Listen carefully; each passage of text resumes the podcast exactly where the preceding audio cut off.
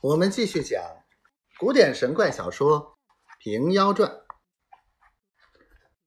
这担子和尚当下将天书布包一并打叠在衣包之内，煨饭吃了，取了衣包棍棒，将地灶中火吹起，用松毛引在草棚上烧燃，只看棚倒在那一方，便向这方走路。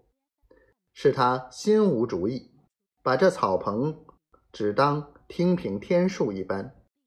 有诗为证：“三遍求真吃尽苦，到头不变雷文谷。这回挨得走天涯，识字之人在何所？”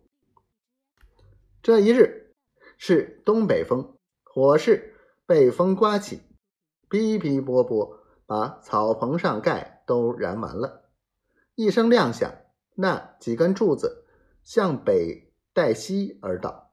担子和尚道：“风头向南，那棚柱反倒北去，也好奇怪了。北方带西，正是关中地面，那里是帝王建都之地，多有异人或者圣姑在此，也未可知。”便遥对。白云洞去处，磕了一个头，谢别了白元神，大踏步往北行去。后人有古风一篇，单表担子和尚三番求道之事。诗云：“洞天深处浓云锁，玉炉香绕千年火。中有元功宝素书，石壁卷传分右左。”其僧原是淡中儿，忽发惊天动地思，吊臂出门不反顾，天涯游遍求名师。迷津偶尔来云梦，行人只是神仙洞。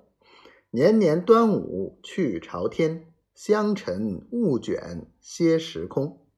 奇书灵迹神魂赐。餐风宿雨何惊前，绝壑千寻甘月海，微凉三尺青登天。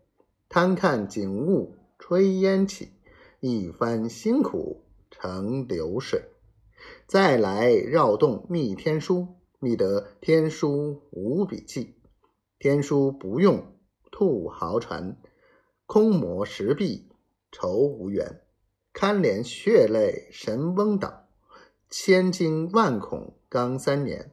三年惊恐即损命，空山独守心坚定。分明绿色现雷纹，夜半风头月如镜。